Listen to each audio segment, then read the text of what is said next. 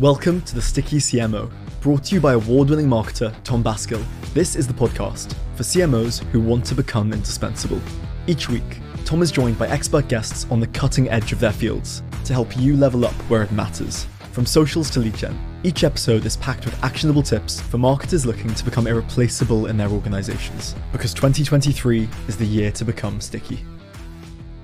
Hello, and welcome to the Sticky CMO podcast.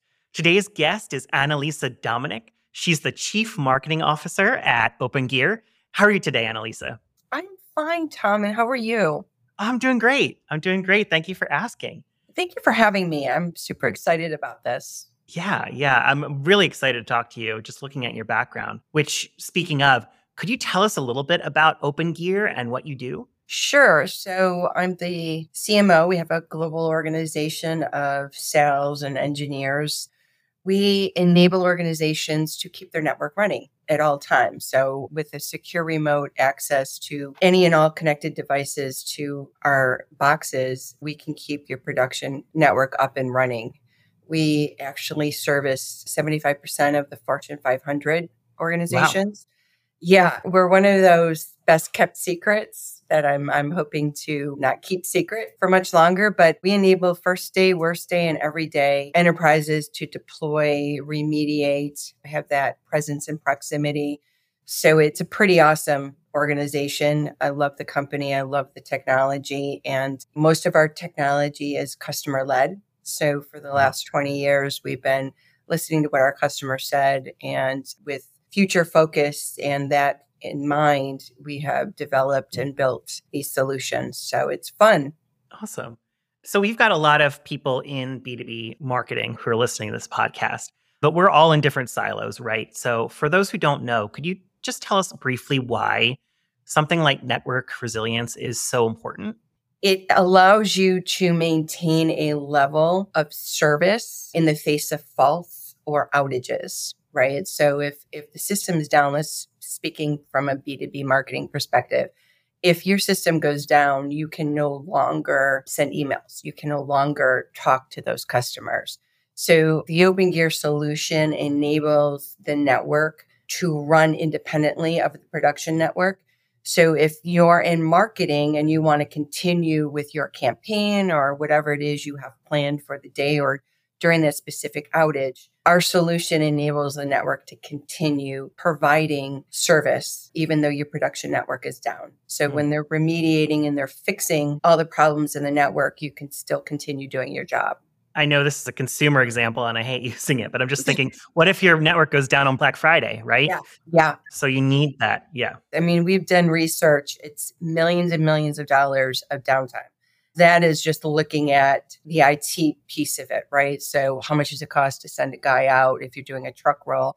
How much does it cost if you're down and you have no business. I mean, that doesn't even take into account brand or reputation or any of the lost sales. So it's quite substantial. Yeah, absolutely. Your background is in product marketing. Could you tell us a little bit more about what product marketing is like in the B2B space? I'm more of a digital marketer, some go to market, but product isn't generally my wheelhouse. So let's just take a step back. I've done actually sales, I've done product, product development, product marketing, and I've done marketing and then all the pieces that go across that. So every piece is definitely unique and different, but I think it enables me to have a true appreciation and understanding of what an organization is trying to do. So as I sit in my ivory tower, you know, as the CMO over my organization, I'm sitting at the table with the vice president of sales, each of them around the globe. I'm sitting at the table with the product guy. I'm sitting at the table. So it enables me to have an appreciation in the experience that they're going through, which I think has always been great for me because it's something that a lot of marketers have. But product marketing specifically is the ability to distill the technology and be able to speak to the specific audience what your technology is doing. So, what is that value prop? What is it bringing to the table? What's the competitive differentiation? How are you unique? I explained OpenGear to you, hopefully in an understandable way, right? Mm-hmm. That's the role of a product marketer. It's the ability to take the technology and distill it down into something that is understandable, right? And that provides the competitive differentiator and it helps to distinguish. So that's really what the role is. Product marketing also helps bring product to market. So we understand what's going on in the market. We know who our customers are, what our market is, where we want to hit it, how we want to talk to them, who's the decision makers, et cetera, et cetera. So they bring to the table that kind of experience that maybe a digital marketing person doesn't have because I know what the technology is doing. I know what that life cycle looks like. I know what the sales cycle is. You, on the other hand, as a digital marketer, are taking it and you're distilling it down into 181 characters. Right. And I'm writing an MRD. I'm writing the marketing requirements document. So there's a difference and we all have to work together. So I'm not at all saying that the digital marketer does not have a role, is not responsible, and the product is the end all to be all, but there's a role for each and every one of us. Yeah. I like to think about when I'm working with the product marketing team I am taking what they are saying and I'm distilling it into tactics. So yes. we might have a marketing strategy, but I'm like, well, the tactic on Twitter, the tactic on LinkedIn is this. And then we go back and forth to make sure that I'm hitting the right points for the market. So yeah, that that's super important. Super important. Yeah. And, and when you're talking about product marketing, how does that, if we zoom out a little bit, support overall business objectives and growth of the organization? Product marketing helps support the growth of the organization by helping to train the sales organization, helping the sales organization understand their value prop, helping to provide them with the tools and the assets they need to be effective. It also helps in terms of defining the market. So, what does the market look like? Who are the top tier that we should be running after? Why should we be running after them? It's the organization that enables sales to be the most effective. Absolutely. When my clients are talking to prospects, and, and this is a part of B2B, right? Is the prospect knows their area very well. As a marketer, I am not an IT person. So it's very important for me, for product, to come in and be like, here are the points that this audience cares about from that technical perspective. So yeah, I can see how very important into the organization. As a CMO, why is it important to have a product marketer on the team? We've talked about your business goals. We've talked about kind of what product marketing is, but from the role of a marketing leader, what do you see as the key functions that support your role, I guess? It's enabling sales to drive business. I mean, at the end of the day, we are in business to meet our numbers, to make money. And the product marketer is the liaison between marketing, sales, and products. Okay. So there's, there's a triangle and they literally sit in the center of that. So they have to have their pulse on every single thing that's going on. So my product marketing person specifically, or my teams or the teams I've worked on, I mean, it's critical to be able to talk to sales and talk to products. I mean, and the two worlds are completely different. So having a team or an individual or someone that can play that role is significant. It enables the business to continue moving forward. It helps to bridge the gap between the two worlds or the three worlds, actually. And it's something that I think cements messaging, it cements direction, and it cements how successful we're going to be. Yeah, overall, CMOs might last, I think it was 2.3 years in their role overall. That's kind of sad, Tom. It's sad. It is sad. It means I'm like up in a couple months. Come on. just averages, right? but in some ways, product marketing helps you be stickier. It helps you, as the CMO, stay there longer because you are affecting the bottom line in a real way. Absolutely. Wonderfully said. We like to be sticky. Yes. I mean, my goal is to have marketers stay in the organization as long as they want rather than as long as market forces are. Uh, and the nice thing is, is within the marketing organization, there's so many different roles to learn and to do. So I think that we sell ourselves short if we look at marketing as just digital or we look at marketing as just product marketing. I mean, there are so many roles across marketing that I encourage everybody that's listening to this or watching it to please go out and try something new. We were talking earlier. I set my digital person free. I'm like, no more shackles. You go talk to these guys the way you want, right? Like, let's be human mm. about this in a B2B space, we sometimes feel like we have to be too this or too that or too professional or too boxy. And I think B2B organizations love hearing from people. So the more you can be genuine, the more you can be unique and different, go for it. I'm all about the box not being a box mm-hmm. and not drawing straight on all the lines. But there's a lot of different roles, many different yeah. roles.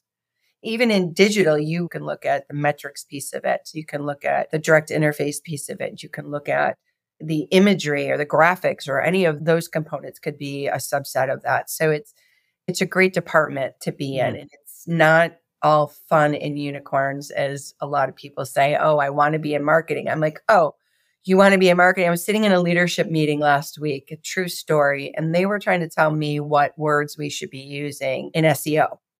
And I went, no, you didn't. They're like, well, can't we put this word before the, and I'm like, let me get you the stats. Right. And so when I showed them the stats, it was like less than 1% for this set of words versus mm. 57% for what we were saying. And I'm like, guys, I appreciate that you want to swim over in my lane, but go stay in your own lanes. Yeah, I think it does come across as sunshiny unicorns because people, when they interface with marketing, they're like, oh, I see this campaign. It's beautiful. It told me something fun. And right. what the layman doesn't see is the research that went into it, the A B testing, the optimization, all sorts of pieces that go into that and the experience. I mean, too. many phases, you know, talking about go to market, you need to know what that market is, how you're going to talk to that market, what tactics you're going to do I mean, talk about the detail that we do that nobody sees. For instance, how many times in your career have you edited one email, which is only one component of an entire campaign of many other edits and things that you're going to do to pull that lever, mm-hmm. right? I mean, they have no idea. They see the pretty picture, but they don't know that their pretty picture was purple and gray and blue. And then we made it orange and yellow and red. We moved the call to action. We changed the color. We made it oh shorter. We made it longer. Yeah. We changed the subject line and then the A B testing on that. There's a lot of science, people, a lot of science to marketing that nobody thinks of. And it cracks me up because it's like, how do you expect us to be effective if we can't measure have you sat with your peers and said, How do you plan on measuring this? Or what does success look like to you? And have them look at you and go, I've been doing this for so many years. I know. And you're like, Do you though? So is that 10%? Is it 500,000? Like, what is it? Yeah, it's next month that uh, new Google Analytics is forced on us all. And it's only going to get more complicated from the numbers perspective. So it's only going to get complicated though if we choose to worry about all the numbers right? So I think we need to worry about what will really impact our specific business and use it effectively. I mean, tools have been around. I mean, email, video, chat. I mean, these are these are all tools that when I started, I was sending out pink stationery to an IBM event and people were like, okay, she's lost her mind, right? So these tools have been around forever. And as long as we choose to use them effectively and not over index, I mean, there's a lot of people that will over index on the measurements and they get stuck in that analysis paralysis piece. Mm. And that's the worst place to be. We don't have time, people. We do not have time. The world is moving, business is moving, people are changing. I used to do social media for events for an amusement park. And it was incredibly challenging trying to do everything at once. We had Anthony Bourdain at the time on a roller coaster. I had my laptop, I had my personal cell phone, and I had my work cell phone. I had a cameraman. I also had a live video camera. There's all of these pieces that go together. I think that it sometimes gets lost on people outside of the industry, all these little pieces that go together. When it feels effortless and looks beautiful, like I look at some of these things at one, it can, right? And I'm like, if it looks effortless and easy, I know it was very hard. right? Exactly. It's very yeah. hard. I mean, I just did Cisco Live with my group and we had Darth Vader in our booth. And I am sitting there with my phone. I have a professional video person on the ground. I have a professional digital person whose just sole responsibility is uploading it to the cloud. I had my team back home capturing and getting all of the footage.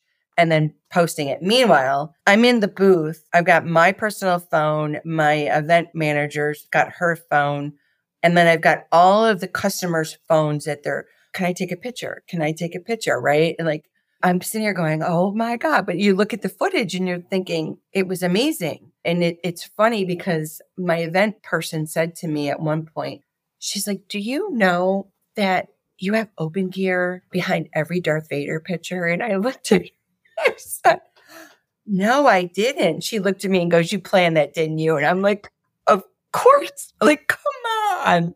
If Right. you can take advantage of this, It's these little details. And so for me personally, when I'm in a situation like that, my brain becomes laser focused and everything else in the world goes away. And I'm thinking about, yep, just this. And can I get Darth Vader to do that? And someone's in front of the logo. Let me just alter a little bit to make sure that the logo is visible and not behind their head. And and you're not going to be able to crop it out because Darth Vader's head's right there. Mm. Or how about the customers are like, Darth Vader, can you choke me? He's like lifting them up, and I'm like, oh my God, these people are crazy, but I love it.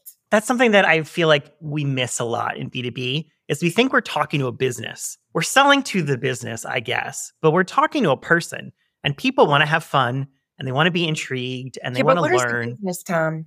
A business is a bunch It's of just people. people. Mm-hmm. I mean, it, at the end of the day, it's people with issues just like we have, with a commute that just drove me crazy this morning, or a sick child at home, or a sick parent, or retirement coming up. Like, we're all just people. We're all people. And I've been doing this many more years than you. So you, I know you tell me 15 at the beginning of this, and I'm like double and then some. So for years, we were taught that you had to market differently to business. Why? Well, businesses care about this. They care about the bottom line. Well, people care about the bottom line too. I mean, yes, we use different tactics, but at the end of the day, a consumer or a business both care about the bottom line. They both care about the product. They both are looking for the best value and they're both looking for a solution. So even though B2B is different than B2C, it's really just the tactics that we deploy. It's not necessarily that we should put a business hat on or that we should care more about what the consumers are doing. They're people. And by the way, these consumers are working for businesses, right? Consumers are going into work for a business and vice versa. So why? I'm asking this rhetorical question of you and your listeners. Why? So thank you for listening to The Sticky CMO.